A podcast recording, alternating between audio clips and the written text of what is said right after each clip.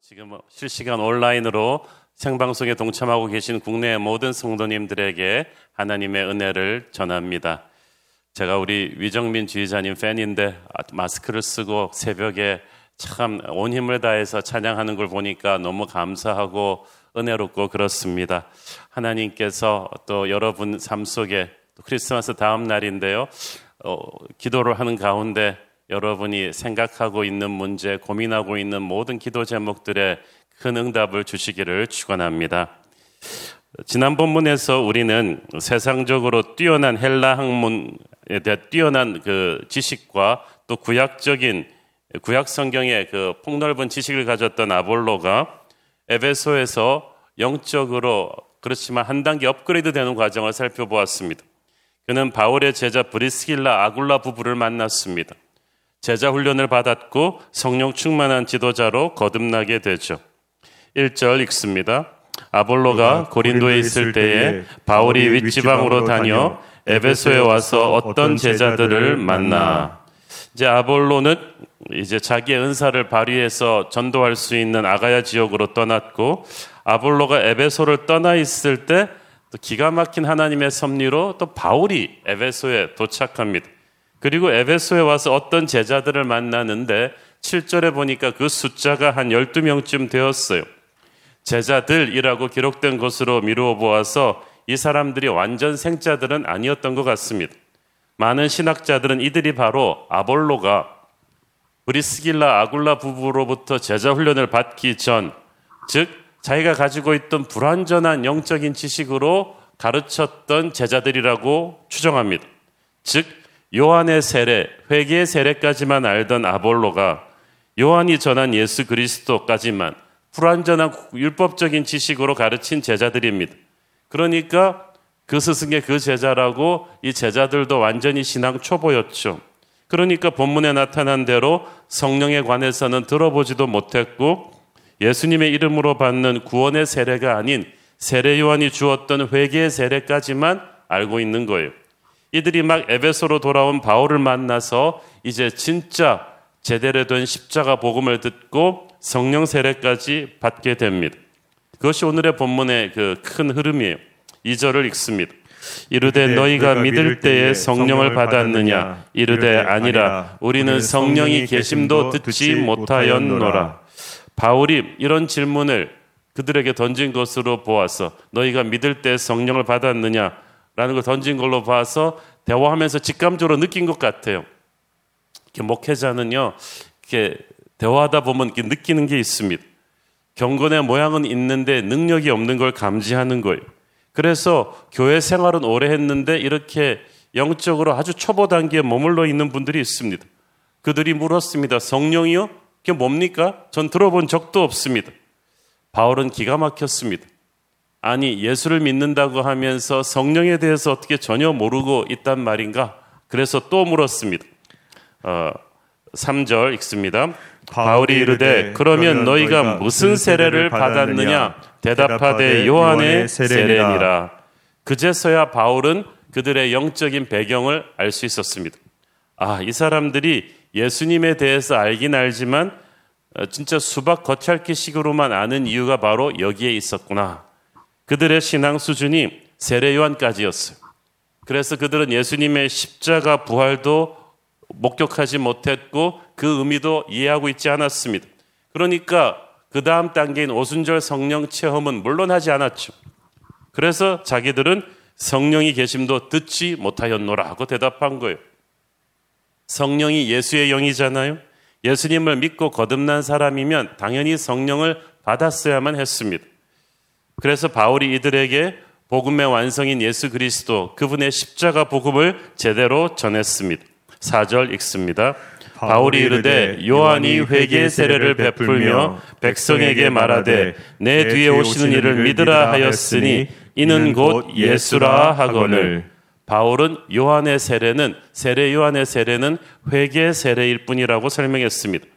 즉 사람들로 하여금 예수 그리스도를 믿음으로 받아들이게까지 하게 하는 준비 단계로서 자신의 죄를 깨닫게 하는 회개의 세례가 아주 기초 준비 단계예요.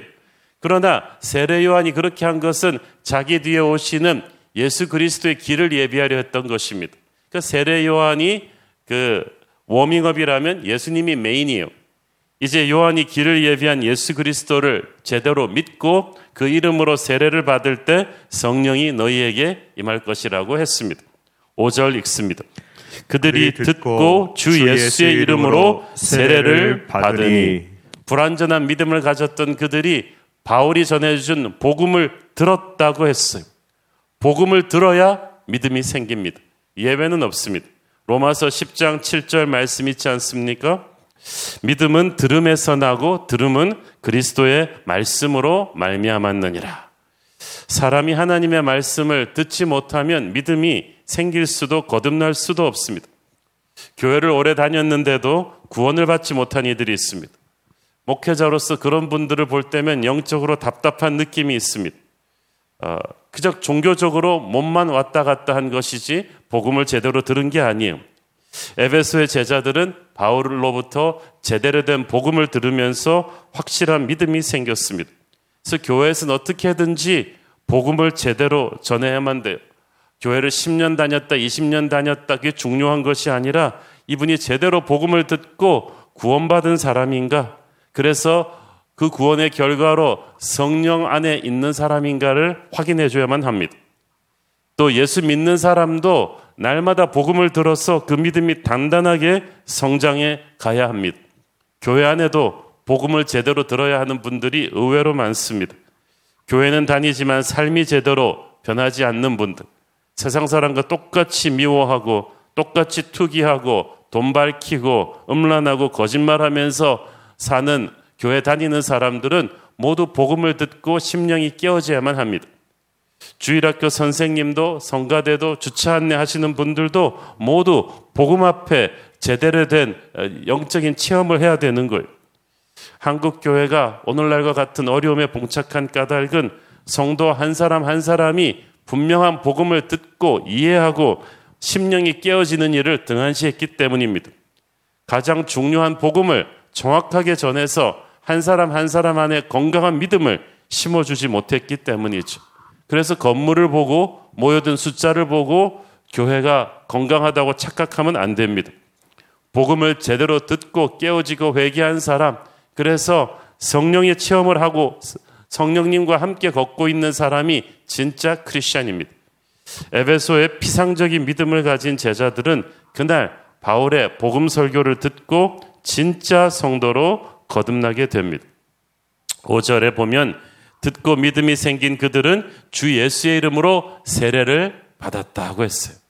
세례는 내가 말씀을 듣고 십자가 앞에서 내 죄를 고백하며 회개했다는 것을 이제 공식적으로 선포하는 거거든요. 진짜 사랑하면 결혼을 해야죠. 자식이 이제 하나님의 자녀가 되었다는 것을 선포하는 것이 세례입니다. 진정으로 회개하고 하나님께 돌아왔다면 세례를 받아야 돼요. 그래서 세례는 회개한 성도에게 주는 하나님의 첫 번째 명령입니다. 그래서 마태복음 28장 그 19절 그 지상 명령에 보면은 그 말이 나오잖아요. 그러므로 너희는 가서 모든 민족을 제자로 삼아 아버지와 아들과 성령의 이름으로 세례를 베풀고 전도하라 그러지 않고 세례를 베풀라고 하잖아요. 세례가 중요합니다. 세례는 내 옛사람이 그리스도와 함께 죽고 이제 성령의 새 사람이 그리스도와 함께 살아간다는 것을 뜻합니다. 세례 받고 나니까 그들에게 성령이 불같이 임하십니다. 6절 읽습니다. 바울이 그들에게 안수함에 성령이 그들에게 임하심으로 방언도 하고 예언도 하니 자신의 죄를 회개하고 주님 앞으로 돌아와서 세례받은 사람에게는 성령이 임하십니다. 사도행전 2장 38절에서 베드로가 그렇게 설교했죠. 베드로가 이르되 너희가 회개하여 각각 예수 그리스도의 이름으로 세례를 받고 죄 사함을 받으라. 그리하면 성령의 선물을 받으리니. 자, 받으라, 받으라, 받으라. 이 말은 우리가 완전히 수동태예요. 하나님의 은혜의 선물로 받는 것이 성령인데 물세례와 함께 성령 세례가 임하는 축복이 옵니다. 이때부터 모든 성령의 능력과 은사와 기름 부으심과 축복이 내게 임하는 것입니다. 지난 본분의 아볼로처럼 이때까지 복음을 제대로 가르쳐 준 사람이 없기에 믿음을 가지고 있긴 했지만 불완전한 믿음이던 그들에게 말씀을 듣고 나서 새롭게 거듭납니다. 그리고 성령의 세례까지 받습니다. 구약만 알고 신약은 모르던 그들이 율법은 알고 은혜도 모르던 그들이 요한의 세례는 알았지만 십자가와 성령의 세례는 모르던 그들이 이제 새롭게 태어난 거예요. 하늘나라 백성이 된 확신으로 가득 차니까 두려움이 없어요. 세상을 이기며 살 수 있는 성령의 능력이 그들에게 임한 거예요. 얼마나 감격스러웠겠습니까? 예루살렘 초대교회가 오순절날 120명이 경험했던 그 성령의 은혜를 이제 이방 땅 에베소에서 이 12명의 제자가 경험합니다. 너무나 큰 은혜와 감동이 있는 순간이었습니다. 오늘 본문에서 바울이 에베소의 제자들에게 던졌던 이 질문, 너희가 믿을 때 성령을 받았느냐는 이 질문은 오늘날에도 예수님을 믿는다고 하면서도 성령의 임재를 제대로 체험하지 못하고 있는 분들이 한번 스스로에게 던져 보아야 될 질문이기도 합니다. 너희가 믿을 때 성령을 받았느냐? 얼핏 이 말씀 들으면 듣는 의문은 아니 예수를 믿는 것과 성령을 받는 게 별개의 것인가? 성령은 예수님의 영이라고 했는데 말이 안 맞지 않느냐고 생각할 수 있습니다. 그러나 이 말은 너희가 믿었을 때 성령의 임재를 체험했느냐는 거예요. 예수님의 열두 제자들도 오순절 성령 받기 전에는 두려움에 사로잡혀 있었습니다.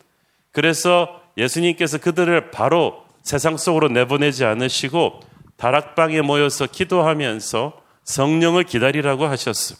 성령이 임하고 나니까 달라졌어요. 불같은 능력이 가슴 속에서 치밀어 올랐고 성령이 주시는 혀들이 움직이면서 각 나라 언어로 하나님을 전파하는 방언이 터졌습니다. 누구도 두려워하지 않고 담대히 복음을 전하기 시작했습니다. 안진뱅이를 일으키고 수많은 병자들을 치유하는 능력이 생겼고 교회가 부흥하기 시작했죠. 다 같이 예수를 믿어도 성령 체험한 사람들은 이렇게 다릅니다. 기도가 달라집니다. 찬양이 달라집니다. 성령의 사람이 사역을 하면은 기름 부심이 있어요. 주위로 사람들이 모이게 되고 부흥이 일어나고 열매가 맺힙니다. 오늘날 보면은 예수 믿고 교회 다니면서 세례받고 봉사도 하는데 이런 성령의 역사를 체험하지 못하고 있는 분들이 의외로 많습니다. 그러니까 굉장히 이성적으로 믿고 합리적으로 믿어요. 비전과 열정이 믿습니다. 이 없어요. 그래서 이 상식적이고 일상적인 신앙생활만이 이 정상이라고 우깁니다. 그래서 많은 분들이 성령을 부인하지는 않는데 성령의 역사를 제한합니다. 근데 2절에 성령을 받았다는 말과 6절에 이 성령이 임했다는 말은 다 같은 말이에요. 어, 성령 세례 받았다는 뜻이. 우리가 성령의 세례를 받을 때 크게 세 가지 일을 일어나죠. 첫째는 내가 하나님의 자녀가 되었다는 구원의 확신입니다. 둘째는 하나님의 능력이 임합니다. 오직 성령이 너에게 임하시면 너희가 권능을 받습니다. 셋째는 우리의 인격이 변하기 시작합니다. 상처와 미움으로 얼룩졌던 우리의 인격이 성령의 역사로 말미암아 예수의 인격으로 변하기 시작하는 거예요. 우리가 예수 믿고 성령을 받았을 때 그 일들이 일어났는데 그 일들이 일어났으면서 동시에 앞으로도 계속 업그레이드 되면서 일어나게 될 것입니다. 첫째는 내가 하나님의 자녀가 되었다는 구원의 확신이 시간이 가면서 좀 차갑게 식어질 수 있거든요. 그러나 우리가 성령의 세례를 새롭게 체험할 때 그 구원의 감격이 다시금 솟아나게 돼요. 주님과의 첫사랑의 감격이 다시 일어나게 되는 거예요. 또 우리가 성령의 능력을 받았지만 이 성령의 능력은 계속해서 업그레이드 돼야 되는 거예요. 저는 대학교 3학년 때 목사가 되는 부르심을 확인한 수양회에서 뜻하지 않게 방언을 받았습니다.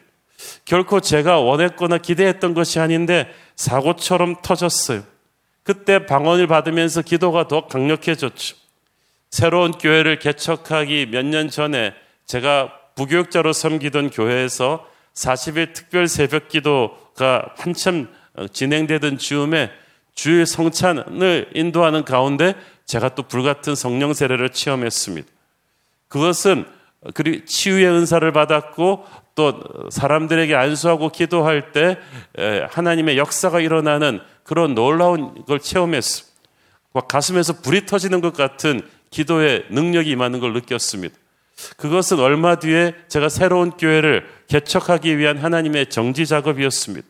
하나님께서 우리에게 특별한 사명을 주실 때 하나님이 우리에게 주셨던 성령의 능력을 이렇게 업그레이드 시켜 주시는 때가 있어요. 또 셋째로 우리가 성령 받았을 때 우리의 인격이 변한다고 했잖아요. 구원 받았을 때도 우리 안에 예수님의 인격의 씨가 심겼지만 살아가면서 자꾸 세상이 우리를 더럽히고 우리를 악하게 만들잖아요. 사탄이 자꾸 우리를 자꾸 막 건드립니다. 그러나 성령의 역사가 임할 때마다 우리가 상처받은 심령이 치유받고 새롭게 일어나는 거예요. 어, 교회를 얼마나 오래 다녔는가 중요한 게 아닙니다. 믿을 때 성령을 받았느냐, 그리고 날마다 우리가 성령의 세례로 새로워지고 있는가, 영적으로 업그레이드 되고 있는가가 중요한 거예요. 저는 오늘 이 새벽에 여러분에게 성령의 세례가 강력하게 새롭게 임하기를 바랍니다. 오늘날 많은 사람들이 구원을 받았는데 구원의 기쁨이 없어요. 진리는 있는데 능력이 없어요. 옳은 거는 잘 따지는데 사랑이 없어요. 그래가지고 우리가 무슨 힘으로 전도하겠습니까? 무슨 힘으로 기도하고 무슨 힘으로 사역합니까? 무슨 힘으로 목회합니까? 오직 성령이 우리에게 임할 때 가능한 일입니다. 바울이 안수하니까 에베소의 제자들에게 성령이 임했어요. 성령의 역사는 성령 받은 사람을 통해서 흘러가는 거예요. 저는 아직 사도행전적 성령의 능력을 체험하지 못하신 분들 믿음으로 이 능력의 성령을 체험할 수 있게 되기를 축원합니다. 구원받았으나 구원의 기쁨이 없는 분들 오늘 성령의 은혜를 체험하기를 바랍니다. 예배가 살아나고 기도가 살아나기를 축원합니다. 성령이 임하면 방언과 예언의 은사도 뜻하지 않게 터질 수가 있어. 성령이 임한 교회는 벌써 그 느낌이 다릅니다. 저는 우리 새로운 교회가 날마다 성령의 불같은 기름 부으심으로 영적으로 업그레이드 되는 교회가 되기를 교회 개척 초기부터 기도해 오고 있습니다. 그동안 성령에 대해서 듣기만 하고 체험하지 못했던 분들 오늘 이 새벽에 함께 기도할 때 성령의 세례를 새롭게 체험하기를 축원합니다. 기도하겠습니다. 사랑하는 아버지 2000년 전 에베소에서 바울의 안수를 받고 성령을 받아 방언하고 예언한 제자들이 있었습니다. 그들의 율법적인 신앙이 깨어지고 사도행전적 성령의 신앙으로 업그레이드 되었습니다. 오늘 그런 분들이 함께 생방송 새벽 기도에 동참하고 있는 우리 성도들 가운데도 있게 하여 주옵소서. 성령께서 우리 성도들 지금 기도하러 무릎 꿇는 그곳에 임재하셔서 만져 주옵소서. 죄의 사슬이 끊기게 하여 주시고 나쁜 습관이 사라지게 하여 주옵소서. 세상의 쾌락을 탐닉하던 것이 끊기게 하시고 남을 비방하고 미워하던 입술이 정결해지게 하여 주옵소서. 폭력과 음란과 욕심과 온갖 걱정과 자살의 영이 끊어지게 하여 주옵소서.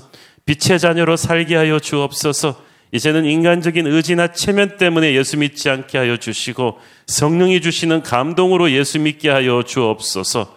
우리의 잔을 높이 듭니다. 오늘 성령님 임재하셔서 채워 주시옵소서. 예수님 이름으로 기도했습니다. 아멘.